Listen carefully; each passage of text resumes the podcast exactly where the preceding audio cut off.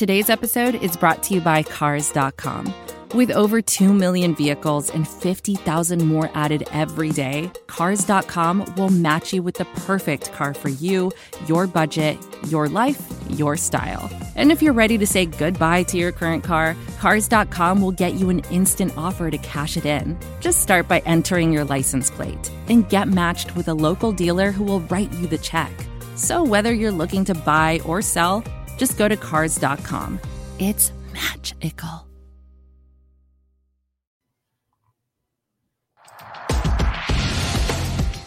You're listening to the Patriot Nation podcast, presented by Pat's Pulpit.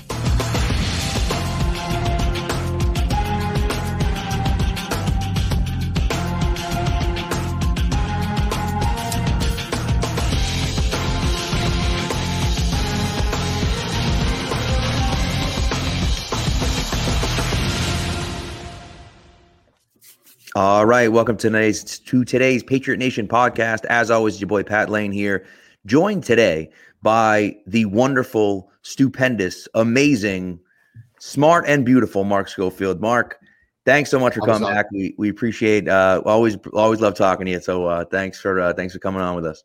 Well, Pat, thanks for having me, man. I'm excited. I'm I'm disappointed that Matt's ducking me. Apparently, yeah there's a sport that's played with an orange ball. and there's some stuff going on tonight. Something called the Big East tournament yeah. um, that might be drawing his attention. But I'll catch up with Matt at another time. But I'm excited to be here with you, buddy.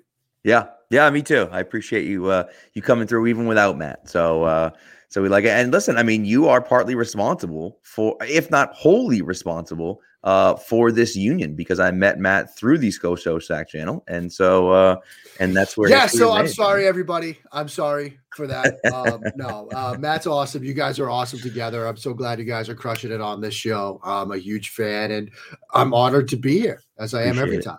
Yeah, I appreciate it, man. Well, thank you. Thanks for the kind words, and and so you're fresh off of uh, off the combine, and so of course you know, draft talk has been kind of dominating uh, everything, right? Draft circles, and we and we'll, we might get into some draft stuff. But next Monday is the unofficial official start of free agency, uh, where you know, I mean, no no agents and teams have had any discussions up until this point, and so they, yeah, no sure. one will talk at all sure. until next happened. Monday. No, nothing. absolutely nothing happened in Not Indianapolis at high nope. velocity at three in the morning every night. No, no nothing. shot. Nope.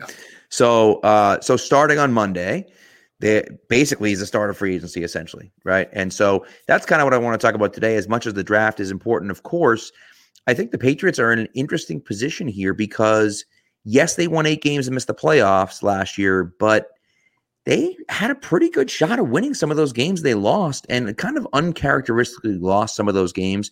You think with better coaching, which you assume they're going to have this year, and with more development from some of their players that they can be a 10 or 11 win team. And so, you know, yeah, obviously you want to get guys for the draft, but it is going to be interesting to see what they do with a decent amount of cap space that they have too. So I think the free agency, although I feel like everyone's kind of rushing to the draft uh, as we kind of always do, free agency I feel like is going to be extremely important for the Patriots this offseason.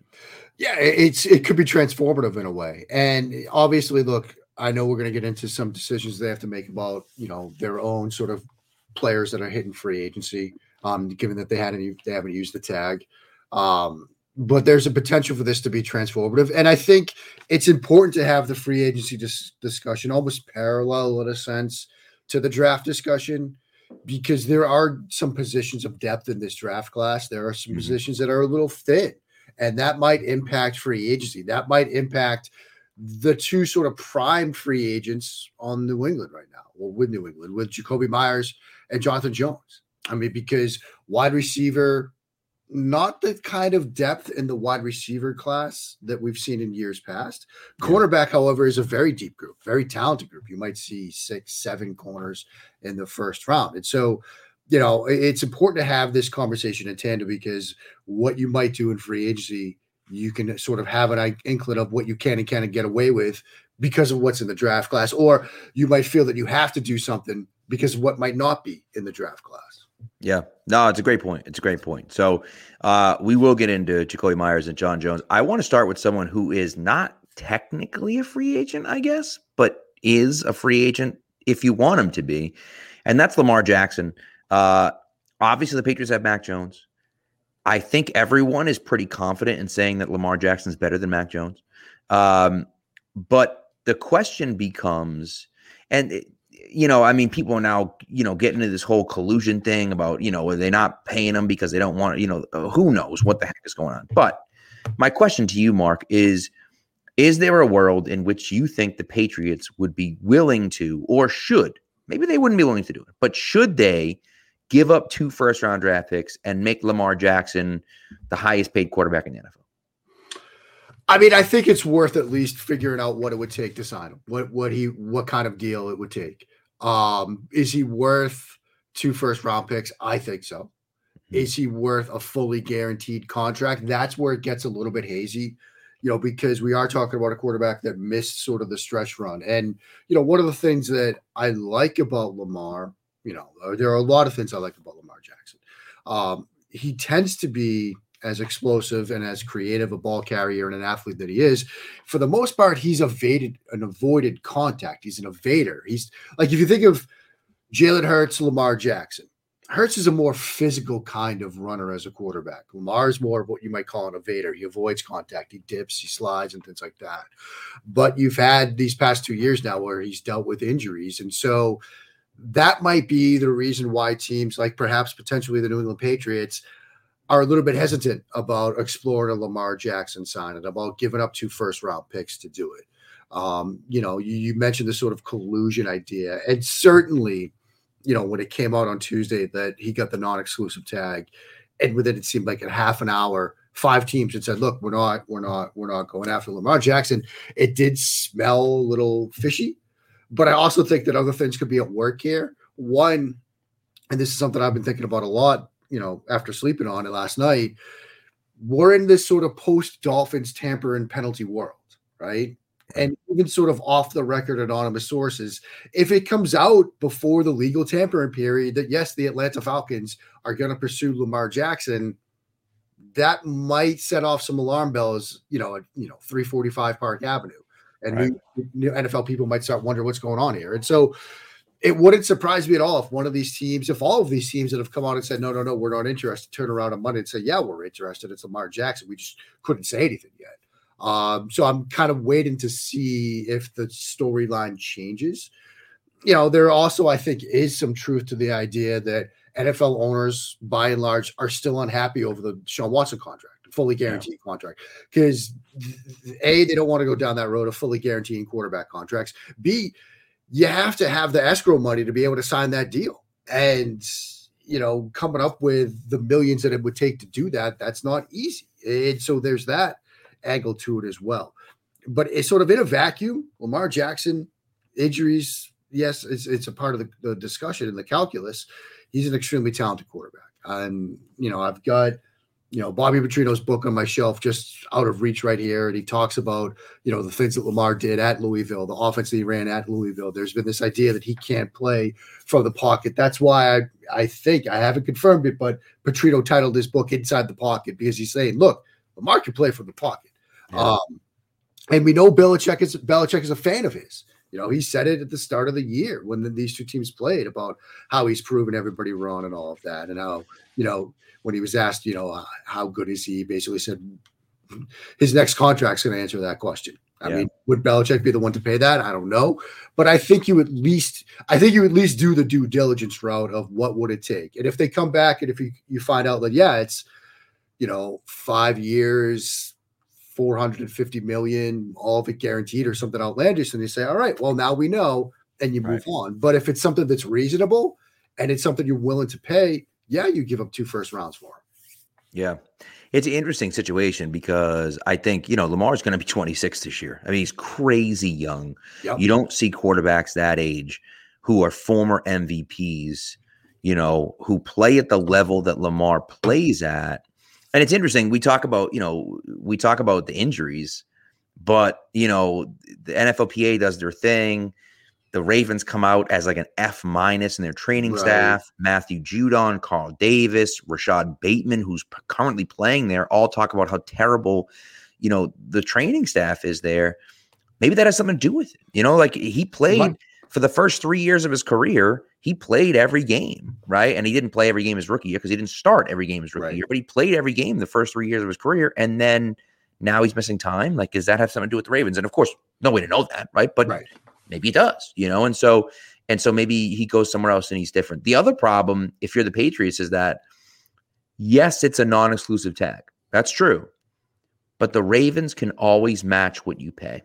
Right. And so if you go out there and you offer a ridiculous contract, you make Lamar the highest paid quarterback in NFL history, and the Ravens turn around and go, Yeah, okay, we'll pay him that, and they match your contract. Now you're sitting here like, oh, no, we love Mac Jones. We're totally bought into Mac Jones. When it's like, well, no, actually, you're not. You just offered, you just offered to make Lamar the highest paid quarterback. Yeah, it, it, Benjamin Albright brought that up um, on social media during the day on Wednesday. Basically, said like, you know, that might be a reason why these five teams have come out and said that they're not going to do that um, because uh, you know locker rooms are what they are you know, and it, it's a way to sort of potentially fracture a locker room. You know, the, the corollary to that is you got to have thick skin to play quarterback in the NFL. You know, right. you're one of 32 people to have this job. And you have to understand, you have to have that approach that look, maybe they want to go. If you're Mac Jones, yeah, sure. Okay. You signed Lamar to, to an offer sheet and Ravens matched it. Okay. Now I'm going to continue to prove you why that was wrong. I mean, you have to right. have, I mean, we were spoiled for 20 years of Tom Brady, but that was a man that every time he took the field, even in practice, even late in his Patriots career, still felt like he had to prove like he was the best starting quarterback for the New England Patriots. We kind of have to have that sort of mindset.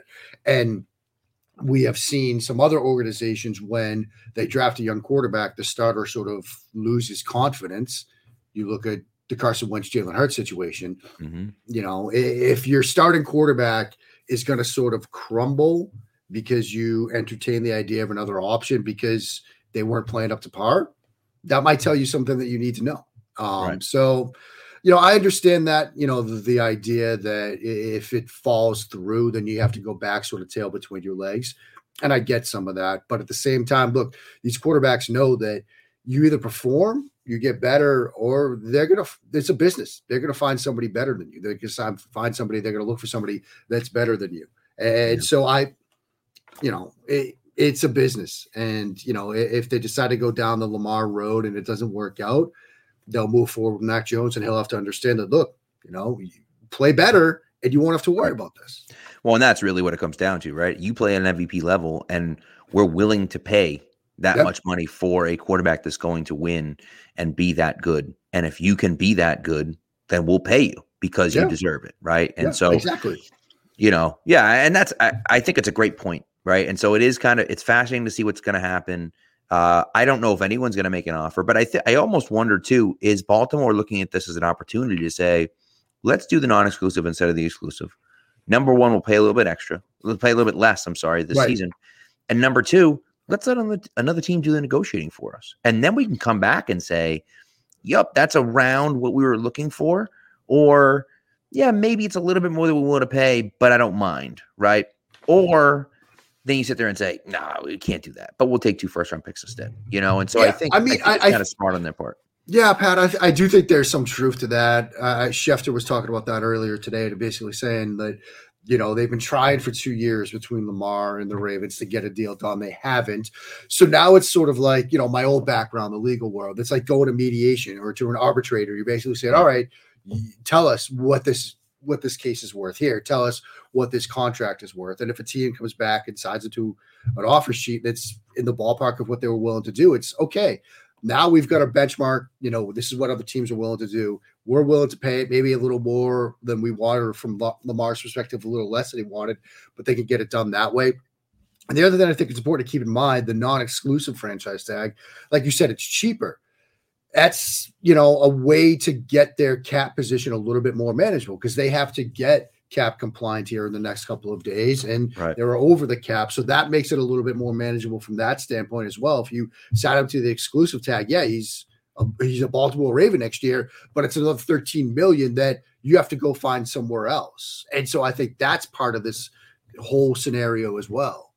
Yep. That's a great point. It's a great point. All right. Let's move on to to who the Patriots are looking at right now, and I, I really want to talk about three guys in particular that are going to be free agents this year, um, and you know have the the possibility of walking away, and whether the Patriots will bring them back or not. Obviously, we talked about two of them, Jakobi Meyers and John Jones, and the third one for me is um, is Peppers. Uh, I just think I think Peppers brought something to the defense that they didn't have before he came. Uh, and so I'm curious about number one, if you think those three guys will be back, and number two, um, if not, what kind of money do you think they'll get on the open market? Yeah, I mean, it, this is sort of where the draft conversation comes in, you know, because I, think it's looking at this wide receiver class it's not the kind of depth that it was that yeah. we've seen in recent years. Number one, and then you look at the rest of this free agency class. Jakobi Meyers, whether it's myself, whether it's other outlets, PFF, whomever, he's looked at as the top free agent in the wide yeah. receiver market, and you can see where this is going. You know, mm-hmm. teams that have a need a wide receiver, that's who they're probably going to go to first. Like you know, you're probably looking at a deal somewhere in the neighborhood of 16, 17 million per. I don't know if New England's going to do that. And when you're talking about a weak free agency class overall, that he's the sort of cream of the crop of, when you're talking about a, a weaker draft class than we've seen in recent years, it almost feels like there's going to be a bidding war for Jakobi Meyers, which all credit to him. I mean, that's fantastic for him. It seems like this is trending towards well, the Patriots want to win that bidding war when there are other positions that they might want to address that they could even address perhaps in free agency, such as adding an offensive lineman, adding a tackle. They could go that road. Yeah. Um, so Meyers feels like, as much as I'd love to have him back, and particularly if you know Mac Jones is sitting here right now, unless something crazy happens, is your starting quarterback. There's that relationship, that chemistry between those mm-hmm. two that's a big part of getting back to where he needs to be, in addition to better coaching Bill O'Brien and all of that.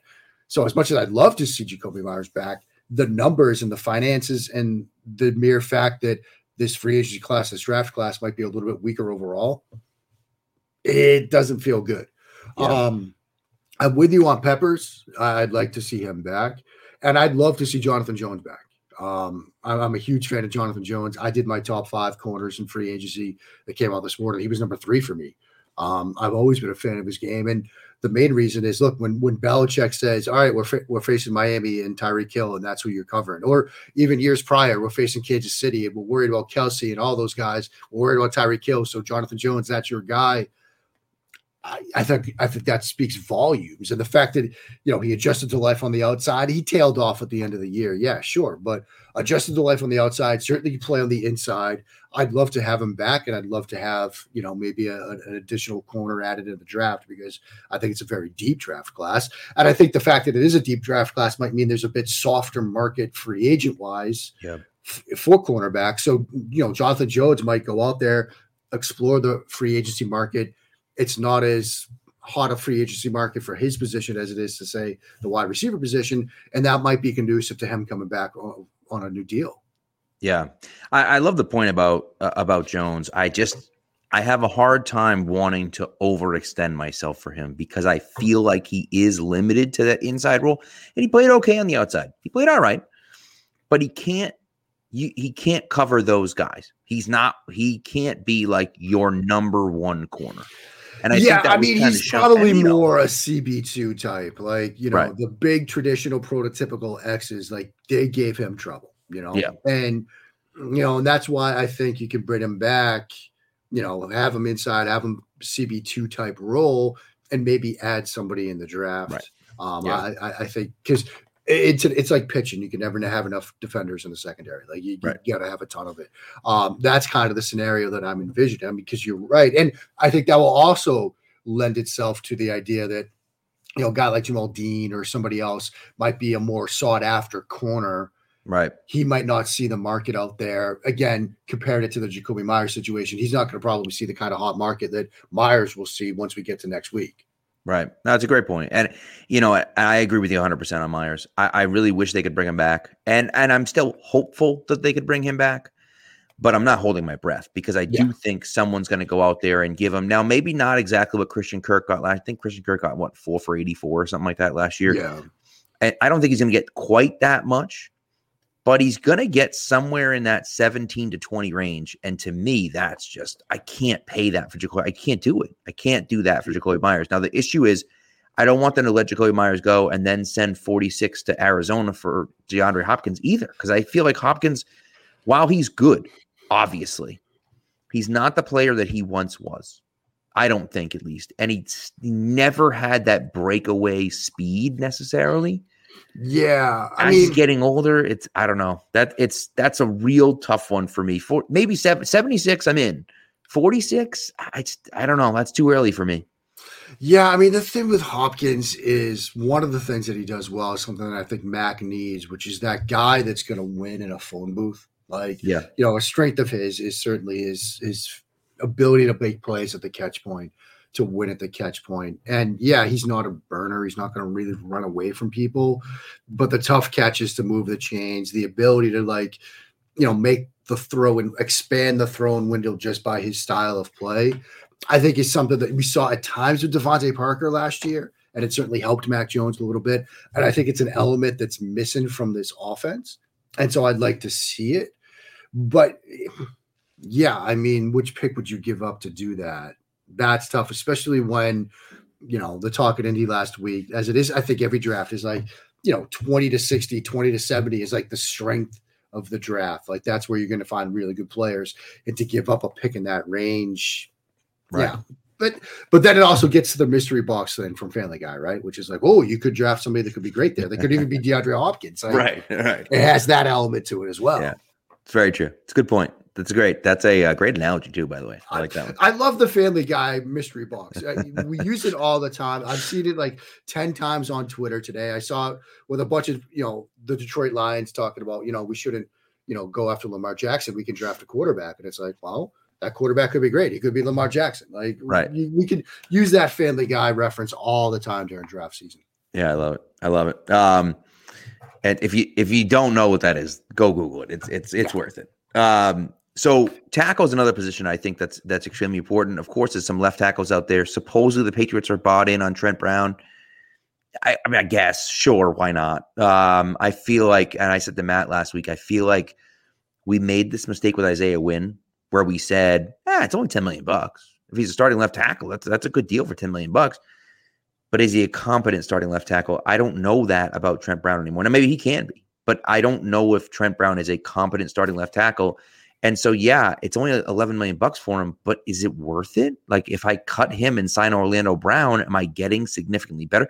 And Orlando Brown may not be the guy either because I might have concerns about his buy-in and his really want to, um, you know, which is kind of what I'm concerned about with Trent Brown. So maybe he's not the guy. But is there a guy out there that I that I'm looking at saying, yeah, I, I like his upside better than I like Trent Brown's, and so I'm going to cut Brown and kind of move on from there. You know?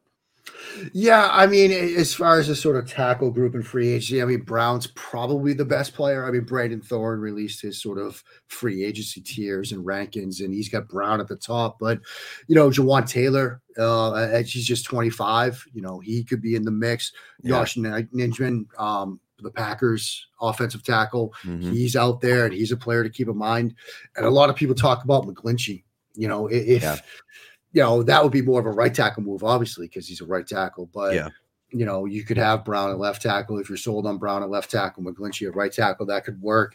I mean, this is one of those positions where there are options in the draft. Um, you know, the Northwestern kid Skoronski, I know the arm length issue is there. And I actually talked to Brandon out in Indianapolis because Brandon was out there as well. He he had an interesting comparison for him. He said he's Joe Thuney, which okay, well, that's a great offensive lineman, technically sound offensive lineman, but probably some of that ends up kicking inside to guard. And so maybe that's not the way you go. Right. Um, but I mean, I'm I maybe I'm higher on Brown than you are. Um, I, I think he can still play at a high level, and I I, I think you know watching and studying that Chiefs offense, that's a hard quarterback to play tackle in front of. I mean, Yeah. because he's not always where he's supposed to be. And, and that's part of the magic of Mahomes is that, you know, he moves around a lot, he can create. But if you're setting up expecting him to be at eight yards and he's not, he can look bad in a in the blink of an eye. I, I think he could work in New England and then, you know, maybe decide you round back to the right side. I mean, that could work. Yeah, no, that's a good point. It's a good point. So I I am interested to kind of see what what they'll do, and, and then like you say, you got guys in the draft. You know, I love Paris Johnson from Ohio State. Yeah. Um, you know, but he's not the only one. There's a bunch of guys, and even you know, when you switch over to the right side, you get Dawand Jones, who played on the right side at Ohio State, right? And so, and there's a bunch of talent at that position. So I do think, even if you don't go out and get one of those guys, I don't know if McGlinchey or Taylor are de- are necessarily fits for the Patriots. Um, but even if you don't go out and get one of those guys in free agency, there are tackles There to are be had. options in the draft. I Right. mean, whether it's 14, whether it's the second round, like, you know, Yeah. depending on how free agency shakes out. Like, this is a position group where I don't feel like you need to force it. Like, Yeah. in the free agency, because there are going to be options. It's one of the deeper position groups in the draft. Yeah. No, it's it's it's a great point. So I am I'm interested in that. All right, give me a guy because there's a few one or two more guys I want to talk about, but give me a guy who may not be on everyone's radar as a target for the Patriots, but you think the Patriots should target in free agency. I mean, there's a couple. I mean, I, you know, depending on what they do at corner, I, I I watched a lot of Cameron Sutton over the past couple of days, and I came away really impressed with him. Extremely versatile. Like, you know, he moved outside, similar to Jonathan Jones of these past two years, but played extremely well. He had an interception against the Raiders where they actually rotated to an inverted cover two, so he's in a half field safety role, breaks on the route in the middle of the field, and, and makes an incredible interception. So very versatile player. Um, so depending on what they do there at the cornerback spot, that's a name to keep in mind. Another corner, I know Rock Ya-Sin. I know you know our good friend Taylor has talked about him. That's another name that I'm very intrigued by. Again, without Jonathan Jones, Mhm. I know we talked about the wide receiver class and how it's not great, you know, but I'm I've kind of got a soft spot for Darius Slayton. I don't know why. I've always kind of liked him Yeah. uh, too. from my year of watching, you know, Daniel Jones. And I know that, like, look, that passing game wasn't great. And, you know, Saquon Barkley was basically their leading receiver, and other guys sort of emerged. But I have kind of liked him, and he's probably going to come pretty cheap. Right. Um, he's not the, you know, it's not like Kenny Golladay, like, absolutely not. Like, I can't talk myself into that one. Um, but Slayton always kind of intrigued me as sort of a a later, you know, late in free agency phase two, phase three, which is sometimes where the Patriots sort of nibble around anyway. And then depending on what happens at safety, you know, Jordan Poyer is fantastic. He's Oh, awesome. I would love to have him. I mean, That it would be it incredible. it would be incredible. Julian Love, uh, another member of the Giants. Yeah. I, I watched a lot of him this summer for uh, a project I was working on. Very versatile. Can play, you know, post safety. Can play half field. You can bring him down into the blocks. You can bring him in the slot. You know, there's some overlay with some guys that they have, but you know, if Peppers is elsewhere and you know you're looking for another player that can be that sort of versatile type safety, I like him. Yeah, uh, those are all good names to uh, to look at. So I'm intrigued by that. The Sutton one I hadn't really noted; it wasn't on my radar. So I'm, I'm yeah, I gonna put, put Cam I Sutton on my radar. was watching him. Um, I, I was really kind of watching him um, before it was. You know, I had F1 on one screen. I had Cameron Sutton tape on the other. As I was getting ready to board my flight home, and I was like, "Oh, this kid can play, man." Yeah, I like it. I like it, and that's totally something Patriots should do. Go for a guy who's like off the radar a little bit. Everyone's talking about you know Rock Ya-Sin and Jamel Dean and John Jones, and they go for Cam Sutton. You know what I mean? So, uh, and then he comes in and and balls out. You know, it seems seems like that type of guy. Yep. So, um, who was the guy? Uh, so Devin McCourty, what do you think? Back? Not. Uh, I think so. chance? You think so? Yeah, I, I'd say it's 60 40. He's back. Yeah. Um, you know, I think Slater coming back is kind of a nod to where, you know, they might want to get together for one more run Right. uh, with, with these veterans. He could still play at a really high level. I mean, Yeah. I, I don't think that's the question. I it's just a matter of, again, you start getting a little on the older side, eh, you know, is going through all of it, you know, what it takes to play at a high level. Is it is it something you want to do? Is it something you want to commit to? Because it's not easy, you know. Um, but I think he's back. Had Slater retired, I would have felt like, okay, yeah, that this sort of the the veteran leadership core is is starting to think about handing it up. But with Slater back, something tells me Devin's back one more one more season. I like it. I like it. Dark Blue Gold thinks Josh Gordon, but maybe not. Um, yeah. um, one more guy I wanted to ask you about, and this is kind of a rookie and a, a free agent, and I just think that the Patriots have been longing for an athletic linebacker, right? A guy that can play. You, look at Cam McGrone, they drafted, he didn't work out. You sign yeah, Raekwon McMillan, he didn't work out. You you trade for Mack Wilson, he didn't work out. So you really you haven't been able to find that guy. And even Josh Uche, they tried to like make him a linebacker, and he wasn't. But they were like, oh, we can use. But the guy in free agency right now is Tremaine Edmunds. He's got some real athleticism. The Bills, I think it's funny because the I follow a few Bills guys, you know, and uh Spence, Spence, and and um, and uh Jiminy Christmas. Um, the hell was his name? Anyways, doesn't matter. Spence, Spence was uh, what loved him. And Yeah. you know, Bills fans would always be trashing him. And he's like, listen, one day, uh Greg, Greg Thompson is the one I was Yeah. thinking. Greg and, and Spence would be like, one day you're gonna you're gonna you're gonna realize this guy's pretty good. And now he's a free agent, and all Bills fans like, well, we should. They're like, yeah, we, we've been telling you this. But anyways, Tremaine Edmunds is a guy I think he might be expensive. And so I don't know if the Patriots are willing to do that. But a guy that I think, and it they're different, but Jack Campbell to me is one of the guys that he's got the size, he's got the power, but I was shocked at his at his numbers at the combine. Blew me away at his athleticism. And so he's the size, and Edmunds is too. These two guys are the size that the Patriots are looking for from the linebacker position, can play out there, but also can actually cover and run sideline to sideline. I'm just curious about what your thoughts are about about Edmunds potentially coming here, and then also uh, about Campbell. Yeah, I mean, I would love to have Edmunds because you're doing two things. You're getting that athleticism in a young linebacker that, you know, early in his career, yeah, like the coverage wasn't there, the awareness, the recognition, like those parts of his game weren't there, but he's gotten better over the, the last two seasons, I'd say.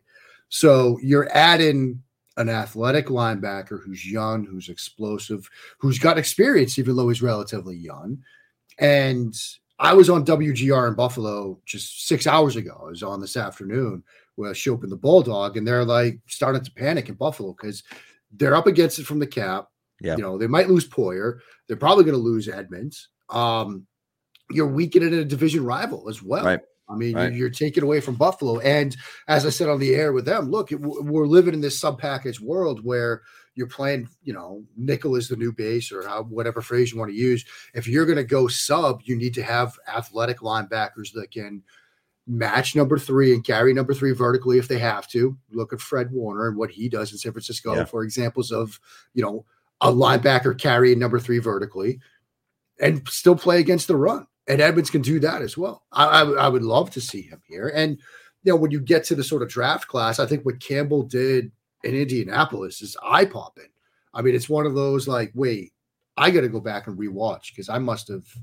Did I did I miss this? Because we, we saw some athleticism on film, but that's like you know Yeah. elite upper tier nine point nine eight on the RAS relative athletic scoring system from Kent Lee Platte.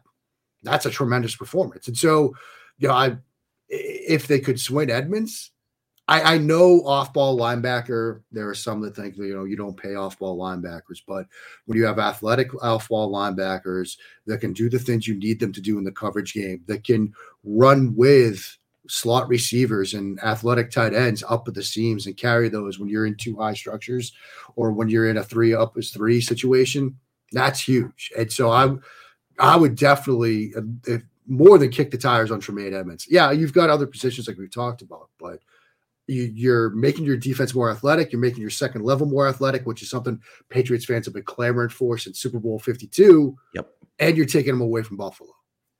Yeah, I agreed. Agree. I couldn't couldn't agree more. And that's it's a position that I think the you know the Patriots should should target, and especially when you get when you have athletic guys that can play, and even like you know you mentioned Edmunds struggled the first few years. Yeah. Jack Campbell might have all the athleticism in the world. He might have more than we saw, but is he going to be good right out of the chute?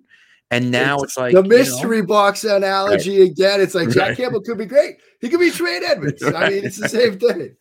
Yeah, exactly. So, so yeah, it's just it. That's the question you got to answer. And so I, I, think I think it's it's worth a shot. And like you say, man, making Buffalo worse and bringing him and that kid balling out twice a year against against Buffalo would be awesome. Yeah. You know, so um, so anyway, so that's what I got. So uh, I don't know if there's anything else, uh, anything else you want to get off your chest about free agency and or the draft. Not yet. Um, I I w- I will say this: the the combine in Indianapolis. I I, I don't want to cause too much panic, but I will tell a quick story. Um, so Friday morning, that's the day that the quarterbacks address the media. Yep. Um, Bryce Young's going at eight o'clock. CJ Stroud at eight twenty. Anthony Richardson at eight forty. And so I I went to bed early the night before. I was a good little boy. I didn't go out, didn't stay out late um because I wanted to be, you know, bright-eyed, bushy-tailed for Bryce Young. So I get over to the Hall J in the convention center at 7:30 and there's already the crowd around Bryce Young's podium. And so I like weave my way into the first couple of rows and I why is Evan Lazar sit standing next to me? And I'm like, Evan, is there is there something I need to know? And he's like, no, no, no. I'm just I'm gonna try to ask him some questions about Bill O'Brien. So I'm like, okay, that's fine. And he tried, he shouted his questions. Bryce didn't call on him. But then 820, and it's CJ Stroud, and I'm still surrounded by Patriots beat writers.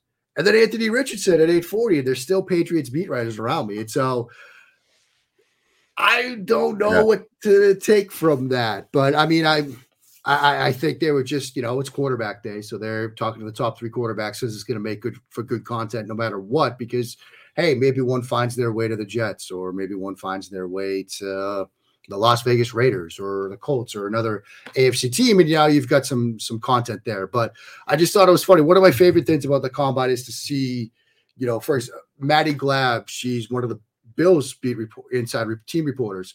Um, she was in front of O'Cyrus Torrence um, and a lot of interior offensive linemen, and so it's a good way to gauge how teams and what teams are thinking to see what teams beat writers are in front of which position groups. And so when I saw some familiar faces in front of Bryce Young, I, I Spidey sense started tingle a little bit. oh baby! All right, I, I said I said I have one more question, but I do have one final question for you. Mac Jones, some stupid report. We'll see if it's an actual report or not. Supposedly, Vegas was interested in trading for Mac. I think it's a fake report. Vegas interested in trading for Mac Jones. Would you would you consider that assuming you're not getting number 7, right? But would you consider that for I think they're drafting 38. 38 is where they are. Would if they threw in 38, 70 and a second round pick next year for Mac Jones, would you do that under the assumption that you might be able to get a new quarterback at 14? Or you're not getting see that's the problem. You're not right? getting you're not getting a quarterback at 14. See, right. you you would have to then package 14 and 39 to get up. And I yeah. just don't know. Now, the interesting thing coming out of Indianapolis, there's like these dual tracking stories. One is Richardson could go one overall, and the other is because Richardson did so well, the market for that first overall pick might not be as hot as Chicago would have liked because if you like both Stroud and Richardson or Stroud, Richardson, and Young, and you're Las Vegas at seven, like you could sort of sit there and draft him. Yeah. But I don't think QB four, whoever it is, is getting past sitting here right now, Carolina at nine. Now I assume Carolina's going to move up. And so the idea that you're getting 38 or 39, whichever the, their second round pick is, at 71, okay, that's great. That gets you to the 30 yard line. Like you still got to get through the. You're not even in right. the red zone yet in terms of getting one of these top four. Now, if they turn around and say we'll give you seven, I mean, I I think you entertain that one as much as I'd like to see Mac Jones have success. If you're given the seventh round, the seventh overall pick, like that gets you closer to one of these guys, but he still might not even be there. And so, right, right. no, it's it, it's a tough call. Um, but I think that report that is out there I think it's sort of some dot connecting more than anything else. Like, yeah, you know, Josh McDaniels coached Mac Jones, and yeah, but I mean, I think even if you're Josh McDaniels, it's like, yeah, you know, we could get year three of Mac Jones, or our guy to build around, whether it's Richardson or Stroud or whomever they end up drafting. And so I think, yeah, I think for them uh, it makes no sense. Why yeah. why trade number seven overall for Mac Jones when he's going into the third year of his rookie contract? It doesn't make any sense. Right. I mean, you if know, you and, get you know CJ Stroud for the entirety of his rookie deal, like then right. you can you get it's just, that's the path that teams are taking, which is that rookie quarterback deal. Yeah, agreed. Agreed. All right, well, this has been great. This has been great, Mark. Before uh before you go, please, you know, plug yourself, tell everyone where they can read you and see you and hear you and everything else, and uh, you know, and then and then we'll we'll send you on your way, sir. Well, Pat, always a blast, buddy. Great to be here. Great to chat with you. Uh, I'll hunt Matt down and, and tell him how disappointed I am that he's ducking me. Um, social media at Mark Schofield. Can I do it right? Nope, didn't do it, but there it is, right over there. There right, it is. Right Got it. There it is. Close enough. Um, SBNation.com, um, where they've got me doing everything. Look, I got to hop off here because tonight we get the Big Sky Conference Final. Oh, baby. We got Northern Arizona. They came into the tournament at nine and twenty-two with one more win. They're going to get into the big dance. That's awesome. If they beat Montana State tonight. Oh, let's that go. tips off at eleven thirty on the East Coast. Uh, my eyes glued to that because they got me right in college basketball, and they got me doing a lot of Formula One which I'm really excited about. Um, I turned my my fandom for F1 into an actual uh, business. So we're enjoying yep. that. Yes, watch. I'll, I'll tell you, easiest way to do it. Okay. Have you seen the Drive to Survive show? I haven't, but I've heard of it on Netflix. Right. Okay. That it's on Netflix. It's fantastic. Yes, it's overly dramatic and over the top, and it's like yeah. they're really playing stuff up, and it's it's not completely real, but it will get you hooked because that got my wife into it. I mean, she watched that, and now look, we're watching races, we're watching quality, like whole nine yards. I mean, we're we're thinking about like maybe going to a race someday. She's buying me like shirts and stuff. Like that's great. Give give the give Drive to Survive a shot. Like I think you'll enjoy it. But All right. It, it's super fun. And look, Fernando Alonso, look, we love him.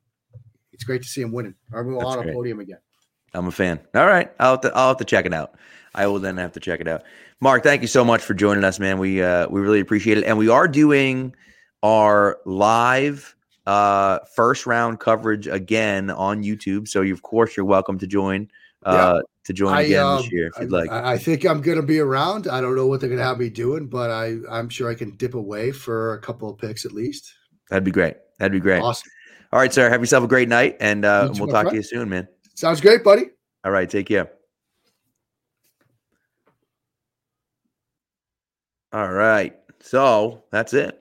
Mark, we we love having Mark on. Mark, he's the best. And so, of course, not at Pat's Pulpit anymore, but still on SB Nation, writes now uh, for SB Nation, kind of all sorts of different things. And so uh, he does a great job over there, and we appreciate him coming on. Just one or two more things. First of all, hi, hello Thad. Thanks for thanks for stopping in. Appreciate it. Uh, Jimmy G to the Raiders. That'd be interesting.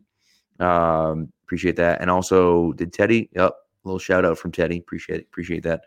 Um, but anyways, I, I, I do think you know, of course, free agency does start this weekend, or, or I guess Monday. Technically, we'll hear about all that stuff starting noon on Monday, and, and just like always, I'm sure those things will be flying as soon as noon hits. Uh, there'll be a ton of different a ton of different things, and I remember, you know, we had to do an instant reaction show two years ago because of the Hunter Henry news, and they signed Hunter Henry and Matthew Judon. I'm sorry, they signed uh, Ma- uh, Matthew Judon and Jonnu Smith, and then the next day they signed Hunter Henry too. So, um, you know, a lot of hopefully we'll have some we'll have some instant reaction uh, podcasts coming up next week. But uh, but anyways, it is it is really interesting. I'm I'm fascinated to see where the Patriots go because as I as I said to Mark, I think they're a better team than eight and nine. I, I think they're better than that, and because of that they are in this weird situation where it's like, well, we don't really want to tank. Not that we don't want to tank, but we don't necessarily want to just draft rookies. We also want to rebuild and retool with solid veterans that can put us over the top in some certain areas. And so I think it makes sense to go out and and, and spend some money uh, to make yourself better. And I think Edmunds, you know, you mentioned Tremaine Edmunds. I think to me, he's kind of top of the list for me. Maybe Brown is a guy. Um, you know that that that is a guy that could shore up their offensive line.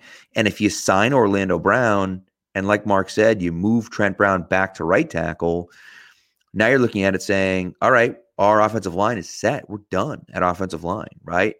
You probably draft a right tackle a little bit later on, day two, day three, guy who can hopefully step in for Trent Brown after he plays next year because he's on a one year deal. Uh, maybe you resign Trent Brown next year. Who knows, right? Um, but either way, you bring in an Orlando Brown, and and all of a sudden your offensive line solidified. So now that's no longer a need in the draft. So now you look at it and say, all right, yeah, we need some depth pieces, but we don't need a starter right away. All right, well, if we don't need a starter, then what else do we want to do? Well, all right, do we need a wide receiver, or do we need a cornerback, or you know, what else do we do? And so I really do think, um, you know, Dark Blue Goat and Dad said, you know, they had bad coaching, which they did, and I think that they fixed that, which is a good thing. Um, and I and I do agree that that, uh, that this is an important offseason. Look, I said it last year. I said at the beginning of the year last year. Uh, my dad, I, credit my dad with this, and, and and I agree with him as soon as he said it. But but he was the first one to say it, uh, to me at least. That you know, last year the Patriots were in a holding pattern last year. They weren't tanking. They weren't saying this season doesn't matter because Belichick will never say the season doesn't matter, but they were in a holding pattern. They didn't have a ton of money in the offseason. They couldn't really spend where they wanted to spend. So they figured, let's get better, right? Let's, you know, rebuild a little bit. And then, you know, we'll really make the push in 2023. We're doing a bunch of a bunch of renovations of the stadium. Those will be done in 2023. You know, Mac Jones will be going into his third year. So, yeah, okay, holding pattern 2022, and let's really try to make a push in 2023 and see what happens. Um, and so, I think that that's plausible. Um, again, you know, does, what does that look like? I don't know, right? And, and, I'm not sure where that goes. But if you're able to bring in a guy like Orlando Brown, and even if you bring in a guy, you know, like uh, Tremaine Edmunds as well, well, now you say, all right, we need a corner, we need a probably a wide receiver, maybe, right? And so that's that's the thing. Um, so, anyways, so that's so we'll see what happens. I think I think we'll be having some conversations early next week. I think we'll be doing some podcasts early next week. Is what I'm saying to you. I think uh, Monday, Tuesday, you'll be hearing some stuff about the Patriots making some big splashes. So I might be wrong, but that's kind of where I'm at. That's what I think is going to happen. So, uh, so we shall see. But anyways, that's it. That's it, guys. I'm going to do my last segment here, and then I'll get you guys out of here. We'll have a little bit of a quicker show uh, today, and then of course you'll be back next week with our regular show and you guys know we'll do instant reaction shows whenever we have to. Um, if there's a big free agent signing, if the Patriots make a big trade, I did forget to ask Mark about uh, Jalen Ramsey, which I should have asked him about. But nevertheless, I think that the Ramsey trade, if the Patriots were to trade for Ramsey, I think that makes a ton of sense. You probably don't have to give up quite as much either um, as as you would have in years past. So I like the thought of that.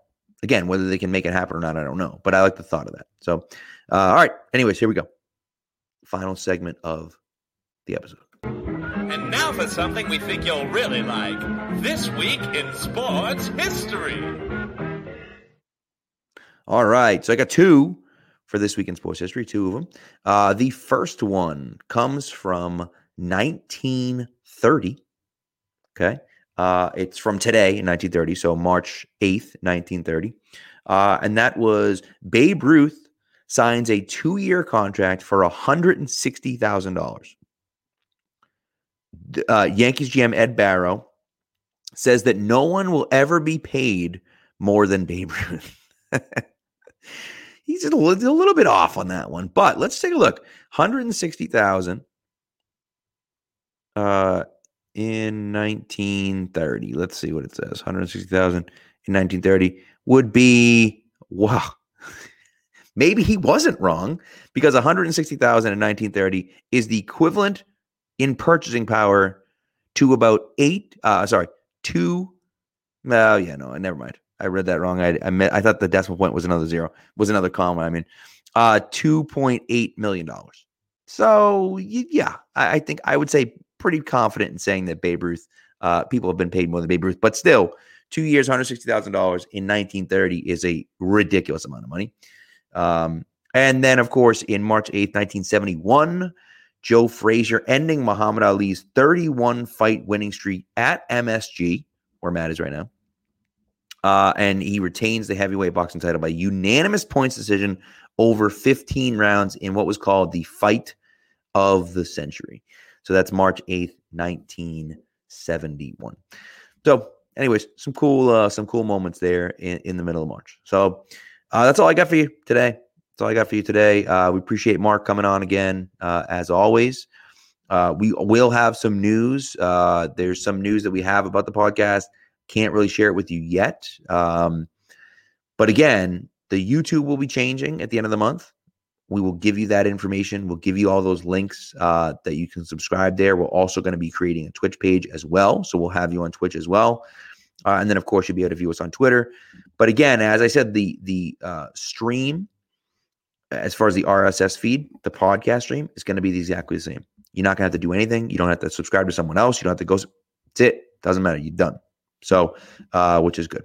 So, anyways, we'll have more of that information. Maybe not next week, but certainly in the coming weeks. Um, we'll get you all that information uh, ahead of time. And I still have access to this website, to this um, to this YouTube. So what I might end up doing is even afterwards, I might just do a quick video, post some of those links down the bottom, just so you can have them, uh, and then we'll kind of go from there. All right. But thanks for listening, guys. We appreciate it. Uh, enjoy talking to you. Love, love, love all you guys. And I mean, it's almost the new league year. It's almost the 2023 NFL season is upon us right around the corner. This is great. So we know football never stops, of course, but this long, crazy long two and a half month for the Patriots, at least, uh, two and a half month off season is finally over, and we can get back into what we care about, which is football. So uh, enjoy the weekend, guys, and uh, hopefully I'll be talking to you early next week, breaking down some big free agent signings by the Patriots.